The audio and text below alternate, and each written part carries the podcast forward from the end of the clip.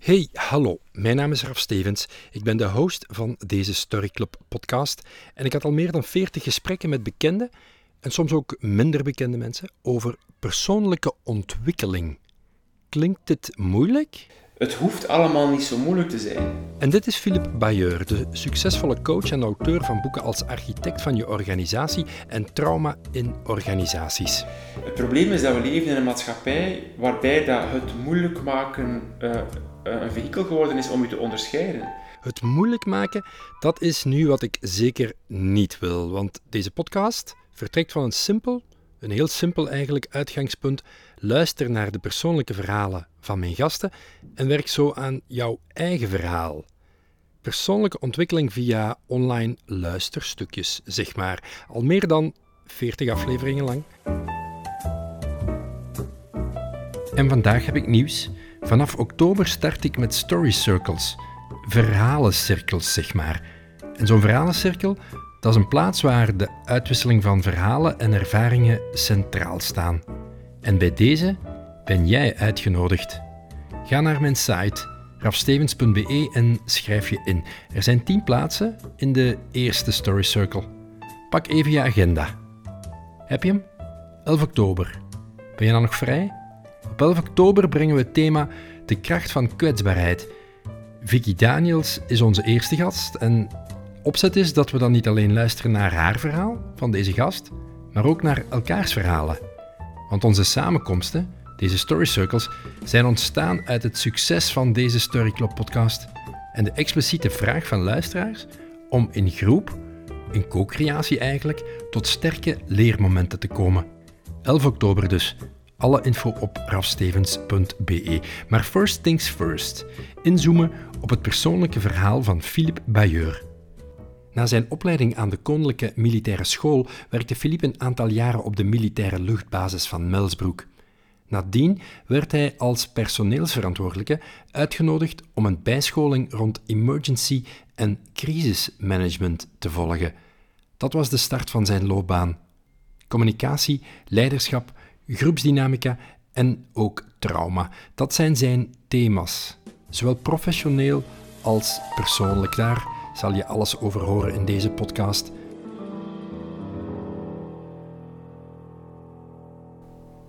Ja, want ik ben in wezen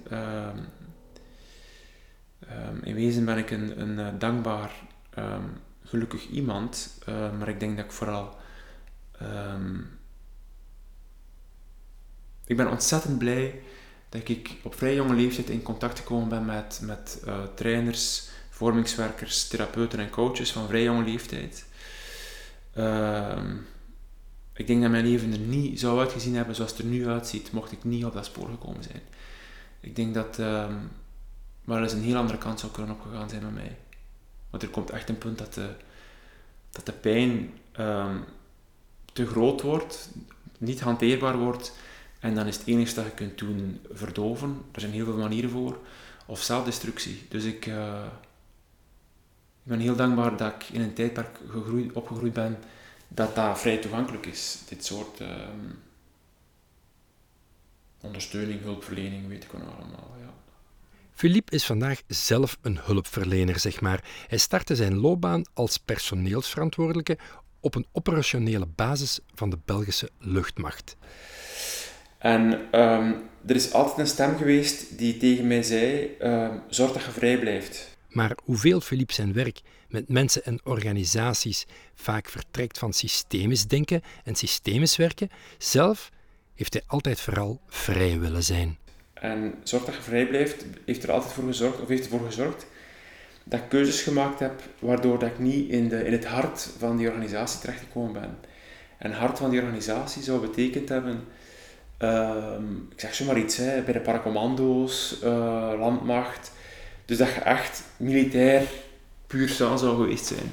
Vrijheid. Vrij zijn. Je eigen pad maken en bewandelen. Je eigen verhaal schrijven. Dat is voor Philippe niet zomaar iets. Dus ik zie dat als een soort redding bijna. Dat is... en ik weet niet van waar het komt. Dat weet ik niet. Dat is een kernthema, dat is een kernwaarde. Zodra er iemand nog met mijn vinger daaraan krabbelt, dan gaat heel mijn systeem in weerstand. Dus het is mijn hoogste waarde, vrijheid. Ik ben niet zomaar zelfstandige. Ik vereenzelvig mij ook niet zomaar met een bepaalde strekking waar ik dan zogezegd lid van ben of weet ik nog wel. Ik wil van, ja, in extreem zou ik kunnen zeggen, ik wil van niks zijn. Gisteren, dat is een nummer van de Arctic Monkeys, gisteren speelde dat nummer. Whatever you say I am not. Super. Ik wil niet van iets zijn, want je bent niet van iets. Dus vrijheid is iets voor mij heel belangrijk. Ja. Maar er zijn een aantal, mijn leven is op een manier ingericht om dat te kunnen. Om te kunnen zeggen van hier stop het. Ik mag er niet aan denken om... en dat kan mij ook overkomen, hè, maar om tegen wie dat ik ben of waar ik voor sta, om daar tegen te werken, omdat ik gewoon... Ja, dat is ziekmakend. Dat is niet ziekmakend voor mij alleen, dat is ziekmakend. Dus als je... Er is net een boek uitgekomen van Jeffrey Pfeffer, dat is een Amerikaanse organisatiedeskundige, Dying for a Paycheck. Het aantal mensen die tegen hun gezond verstand in toch maar blijft doen wat ze moeten doen omdat ze dan een loon hebben en blablabla, bla, bla, bla, de gouden kooi. Dat is massaal, dat is echt massaal. En dat is bedroevend. So rolls a riot van and sparks excitement in the boys. But the policemen look annoyed. Perhaps these are ones they should avoid. Oké, terug nu naar die onderstroom, naar systemisch werk. In Philippe zijn boek Architect van je organisatie zegt hij: veel organisaties zijn op zoek naar andere manieren om het werk in te richten of opnieuw ziel te geven. Ja, je hoort het goed, ziel geven. Ik heb iets met en wat het dan precies is, weet ik niet, maar ik heb iets met ziel. Ziel, bezield, bezieling. Dus ik denk dat er een soort kracht is, een soort stroom is, die veel groter is dan wat dat wij zijn en die kracht wil stromen. En ik denk dat gezondheid, in de meest brede zin van het woord, well-being, heel veel te maken heeft met de mate waarop dat je je kunt overgeven aan die kracht. En wat ik merk in mijn werk is dat veel mensen zich daartegen verzetten, daar niet meer bij kunnen, die connectie verloren zijn, enzovoort enzovoort. Ik denk dat mijn werk gaat over het terug doen stromen. Ik kan dat voelen als iets stroomt of iets niet stroomt. Het kan mij ook ontzettend ontroeren. In die zin heb ik een bijzondere bewondering voor kunstenaars, omdat ik denk dat kunstenaars heel dicht bij die, ja, ik kan het niet goed verwoorden, maar heel dicht bij die stroom komen en van daaruit uitdrukken of die kracht helpen om zich uit te drukken. Muziek, poëzie, beeldende kunst, dat zijn geen dingen, en dat zeggen zo'n kunstenaars ook, dat is niet dat die bedenken, die ontvangen dat. Dus er is iets groters dat zich probeert uit te drukken. En dat ondersteunen, dat klinkt heel spiritueel, hè? Dat helpen om zich uit te drukken, daar gaat het voor mij om.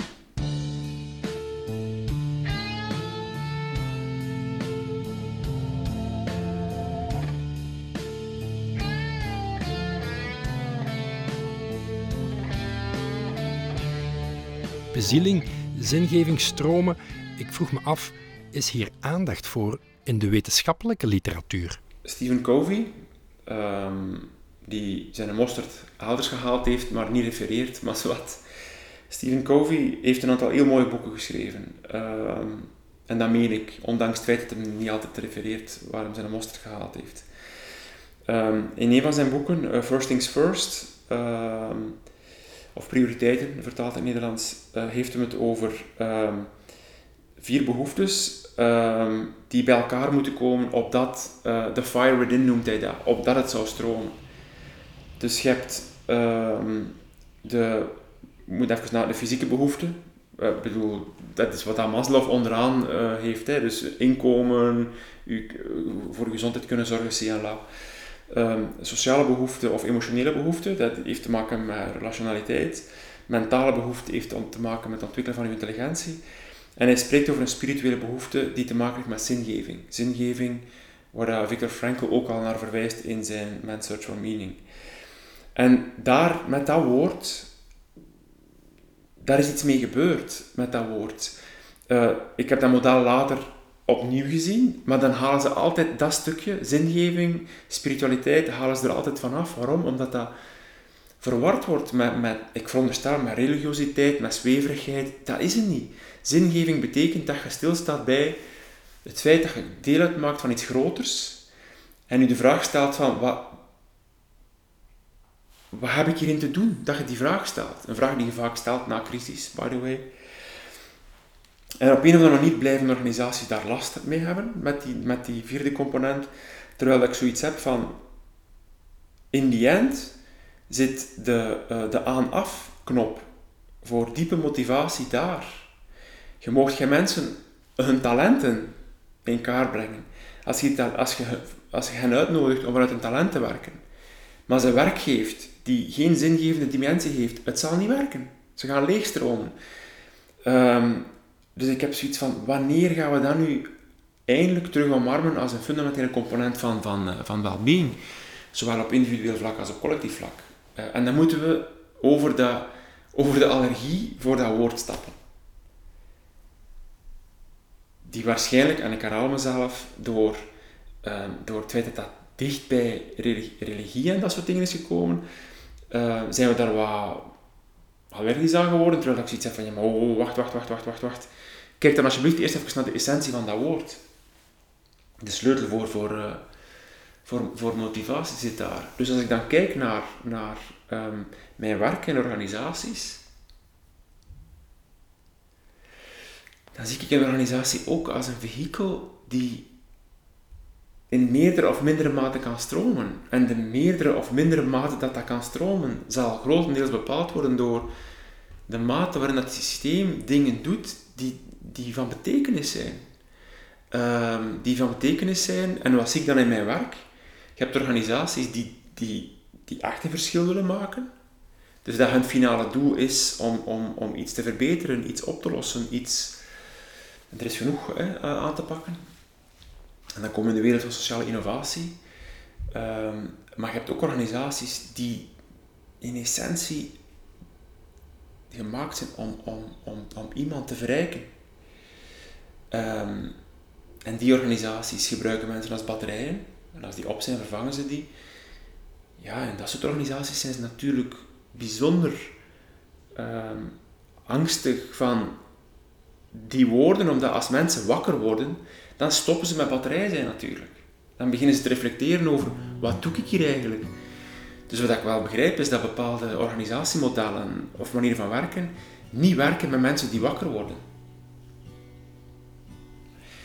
En dan snap ik dat dat soort organisaties last heeft van reflectie, bewustwording, zingeving enzovoort. Want zo'n modellen vallen als een pudding in elkaar.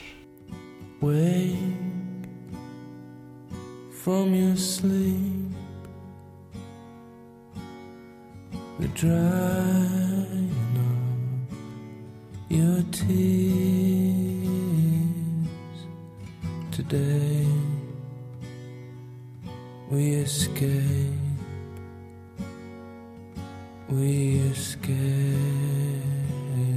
Werken met de onderstroom betekent voor Philippe mensen leren kijken naar organisaties als levende systemen. Het werken met grotere systemen heeft een bepaald soort complexiteit die ik graag heb, sowieso. Maar het gaat verder dan dat. We zijn in een tijdperk gekomen in een tijdperk waarbij dat de complexiteit waarmee we geconfronteerd worden individu overstijgend is. Dat betekent dat de vehikels die we nodig hebben om dingen in beweging te brengen, grotere systemen zijn, zelfs voorbij overheid. Dus de toekomst van wat dat wij worden, ligt in de handen van organisaties. Omdat dat de kracht, en ik vind dat bijzonder, hè, de kracht dat een organisatie kan genereren, is fenomenaal. Dus als je mensen kunt verbinden rond een gemeenschappelijk doel, om iets te maken, iets te bedenken, iets op te lossen, die kracht hebben we nodig. Dus ik kan met zoveel fascinatie kijken naar wat dat groepen van mensen, wat dat die kunnen. Dat is ongelooflijk. Dus die kracht, die fascineert mij. En natuurlijk, die kracht kan twee kanten op gaan. Die kracht kan heel constructief zijn, levengevend zijn, maar die kracht kan ook destructief zijn of levenverarmend zijn. Maar de fascinatie voor dat grotere is gewoon omdat dat meer kracht kan vrijmaken. Op een of andere manier. Een kracht die we nodig hebben.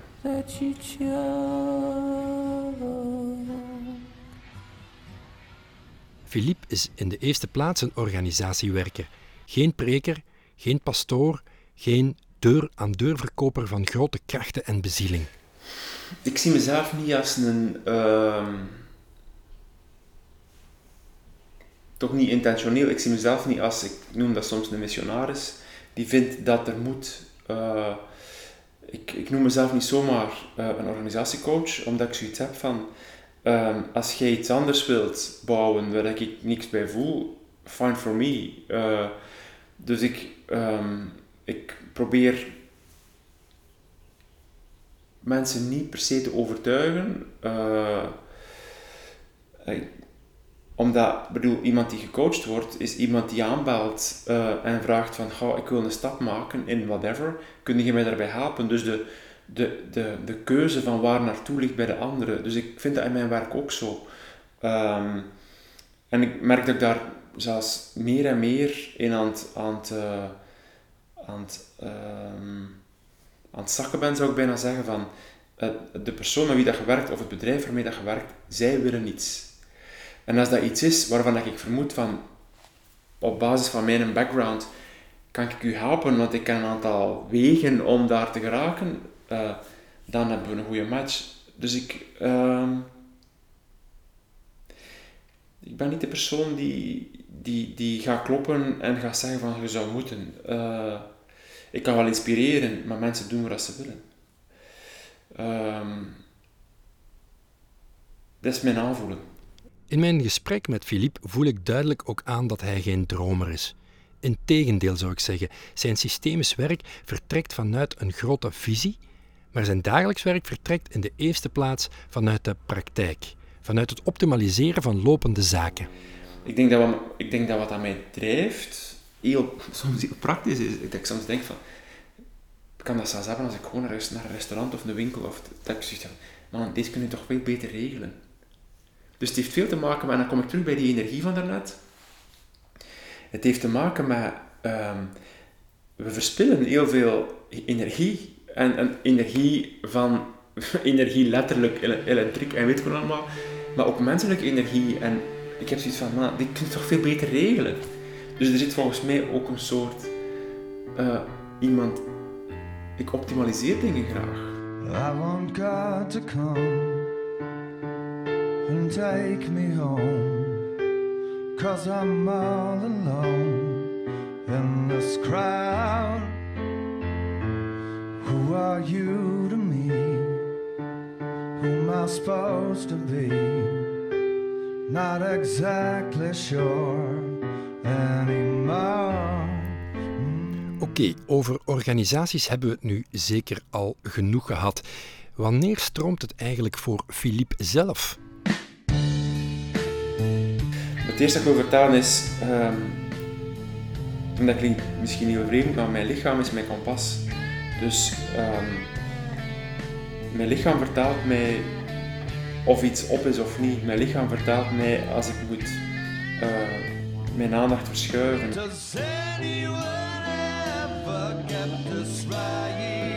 Ik merk dat ik heb een aantal jaren gewerkt op een luchtmachtbasis als personeelsverantwoordelijke. En ik weet nog dat ik voelde dat ik aan het wegzakken was. Dat ik dat ik dingen aan het doen was die mij geen energie gaven, die mij niks gaven. Dus van daaruit voelde ik ook van, ja, ik moet beginnen voelen, wat zijn dingen die mij wel energie geven, wat betekent dat dan? Dus dat is voor mij is het al van kleins af aan een voortdurend reflectieproces op dat vlak. En als er een stuk is, en daar refereer ik vaak naar, daar refereer ik al naar sinds dat ik, zelfs voordat ik 20 was zelfs. Er is een stukje, een schitterende acteur trouwens, in Dead Poets Society is er een stukje waarin dat, hoe noemt hij hem nu ook alweer? Robin Williams refereert naar een gedicht van Robert Frost. En hij vertelt hoe dat precies in elkaar zit, weet ik niet meer, maar hij vertelt over een man die op een ijsplitsing komt. En het ene pad is een bewandeld pad en het andere pad is een dichtgegroeid pad. Waarvan je nog amper kunt zien dat ooit een pad is geweest. En uiteindelijk kiest die man toch voor het dichtbegroeide pad. And that made a difference. Dat is, ik denk dat mijn levensmotto is. Van het dichtgegroeide pad te kiezen of het pad die nog geen pad is. Dat is mijn levensmotto. En daar zit ook verdriet op, hoor. Want dat betekent... en ik denk dat veel mensen die pionieren gaan dat begrijpen wat ik nu vertel. Mensen die niet veel of amper pionieren, en dat is oké. Aan zich is dat oké, ik heb er geen oordeel over. Maar op het moment dat jij een pad gehakt hebt, zien de mensen die na je komen niet wat je moet doen om het vrij te maken. En dan voel je soms mensen van, allee, bijna is dat maar. Ik bedoel, zo moeilijk is dat nu niet. Ja, wacht even. Dus het hakken van het pad en dan een weg vinden, ja, dat kan niet anders. Daar zit ontzettend veel voldoening op, maar daar zit ook soms pijn op. Gewoon pijn. Ja, omdat mensen dan heel makkelijk volgen in dat pad, zonder heel goed te beseffen wat daarbij komt kijken. Maar dat is het lot van the other way, hè. Dus echt het lot. Ja. Ik wist dat Philippe een muziekliefhebber was. Hij speelt zelf ook gitaar. Ik vroeg Philippe welke muziek past hierbij wanneer je op zoek bent naar nieuwe paden. Wake from your sleep. Dus een band waar ik aan denk in eerste instantie is Radiohead. Radiohead die... op het moment dat ze top waren, hun muziekgenre zijn beginnen experimenteren.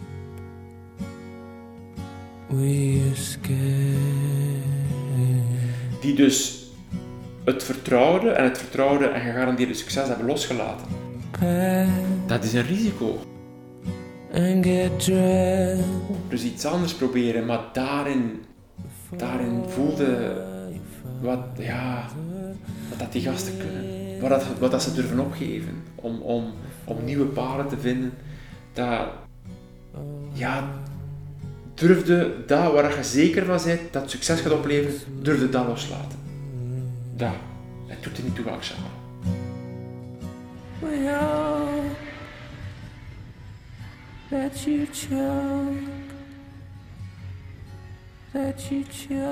Al lezend of al luisterend naar muziek kan ik op stukken komen dat ik bijna kan voelen van waar dat komt. Van hoe diep dat komt. Of van die energie, die vibes. Ja, dat ontroert mij. Ik ben ook diep dankbaar. Hoeveel keer dat ik notities maak in een boek en er bijna naast schrijf, dankjewel, om zo geploeterd te hebben om dat te kunnen schrijven, want wat jij schrijft is zo verfijnd, een verfijnd inzicht waarvan dat ik weet dat jij fucking hard hebt moeten prullen, prutsen, wringen, vroeten om daarbij te kunnen komen. En ik mag dat gewoon lezen van u, of ik mag dat gewoon horen van u. Ik vind dat bijzonder. Herinner je nog dat Philippe zei, ik ga altijd kiezen voor het dicht begroeide pad, of het pad dat nog geen pad is? Systemisch werk, trauma's en organisaties. Het is een weinig ontgonnen gebied, zei hij me. Dat is ploeteren, trekken en sleuren. En ik kon me niet van de indruk ontdoen dat hier spanning op zat. Ik vroeg me af, wordt hij miskend voor dit werk? Of is dit een gevaarlijke vraag? Maar het is, voor mij is dat geen gevaarlijke vraag. Mijn kwatuur als mens zit daar. Dus als ik een gevoel heb van onvoldoende erkenning krijgen, heeft dat niks te maken met of ik nu veel of weinig erkenning krijg. Daar gaat het niet over. Het gaat hem over, ik heb die kwetsuur vanuit mijn geschiedenis, vanuit wie dat ik ben. Dus als ik die voel, dan weet ik dat dat veel meer mijn kwetsuur is die opnieuw geraakt wordt eerder dan dat ik nu wel of geen erkenning krijg. Dus ik denk dat als ik zelf kijk naar, en zo kijk ik ook naar het leven of levensloop, ik zie mijn leven als een poging om die kwetsuur te overstijgen. En blij te kunnen zijn met wat er is en de erkenning die ik al dan niet krijg en daar minder en minder afhankelijk van te zijn. En zo zijn we terug waar we begonnen zijn, bij Philippe zijn persoonlijke verhaal. En je vraagt je nu waarschijnlijk af, die kwetsuur, wat is dat precies? Maar als ik doorvraag naar die kwetsuur, dan vindt Philippe maar heel traag zijn juiste woorden. Ik denk dat de relatie met de moeder, of de relatie met uw moeder, dat de meest vormende relatie is. Waarom? Ja, je zit vlees en bloed van uw mama. Dus ik heb één oudere broer, die ondertussen is gestorven. Maar die ook vanaf 3 dagen na de geboorte, na een heel zware hersenbloeding, niet thuis kon blijven. Dus dat betekent dat je... ik leef me even in mijn mama en het is door persoonlijk werk te doen dat ik ook beetje bij beetje begin te begrijpen wat dat voor haar is. Dus dat betekent dat je hebt 2 zonen. Je hebt de ene die nooit thuis is en die dus ontzettend mist en die niet kan functioneren in de maatschappij. En je hebt er één die alles heeft, die een kind zou toewensen. En dan start het, hè. Hoe kan ik die 2 kinderen evenveel aandacht geven? Dus ik weet dat iedere stap die ik in mijn leven gezet heb, is een stap die mijn mama waarschijnlijk blij maakt, maar tegelijkertijd verdrietig maakt. Want dat is een stap die mijn broer Vincent niet heeft kunnen zetten. Dus je leeft in een voortdurende spagaat. Ik mag niet te veel aandacht geven aan mijn zoon, die sowieso al alles geeft, want daarmee doe ik met een andere zoon die bijna niks heeft, zoveel tekort. Dus ik denk dat dat een onoverbrugbaar vraagstuk is voor mijn mama. En in tweede instantie voor mijn ouders. Dus ik denk dat ik die worsteling altijd ben blijven voelen. En ik denk dat voor mijn ouders ook soms moeilijk geweest is om mij helemaal te zien, omdat mij helemaal zien ook een stukje pijn doet in relatie tot mijn broer. Mag ik gezien worden? Als we er al woorden kunnen aangeven, dan zijn het misschien die wel die iets zeggen over de kwetsuur bij Philippe. Begonnen in het gezin van 4. En dat gevoel trekt zich dus nog door naar zijn volwassen en professioneel leven. Zie mij. Ik doe mijn best, ik trek, ik duw, ik ben het waard. Het is maar de laatste, ik zou bijna durven zeggen, laatste maanden dat ik bij dat thema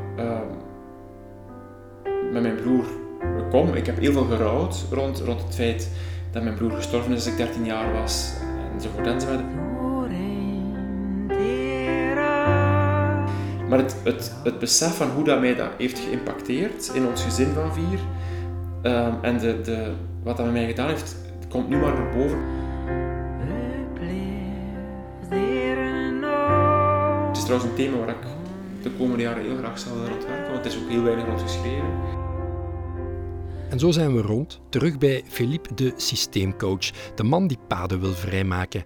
Want als iets me opviel tijdens mijn gesprek met hem, is dat hij iemand is die vanuit zijn persoonlijke pijn, vanuit die eigen kwetsuur, vanuit zijn persoonlijk verhaal, zeg maar, wil leren om anderen te helpen te groeien in hun verhaal. Ik vertel heel graag over mijn ontwikkeling enzovoort, omdat door het feit dat ik andere mensen heb horen vertellen over hun struggle in hun thema's, zijn voor mij deuren opengegaan om bepaalde dingen voor mezelf. Dus als het gaat over delen van hoe dat dingen voor mij zijn, hoop ik dat dat andere mensen gewoon maar helpt om zelf ook dingen onder ogen te zien en aan te pakken. Dus ik zou het bijna ongepast vinden om het niet te doen. Dit was hem, de Story Club podcast met Philippe Bailleur.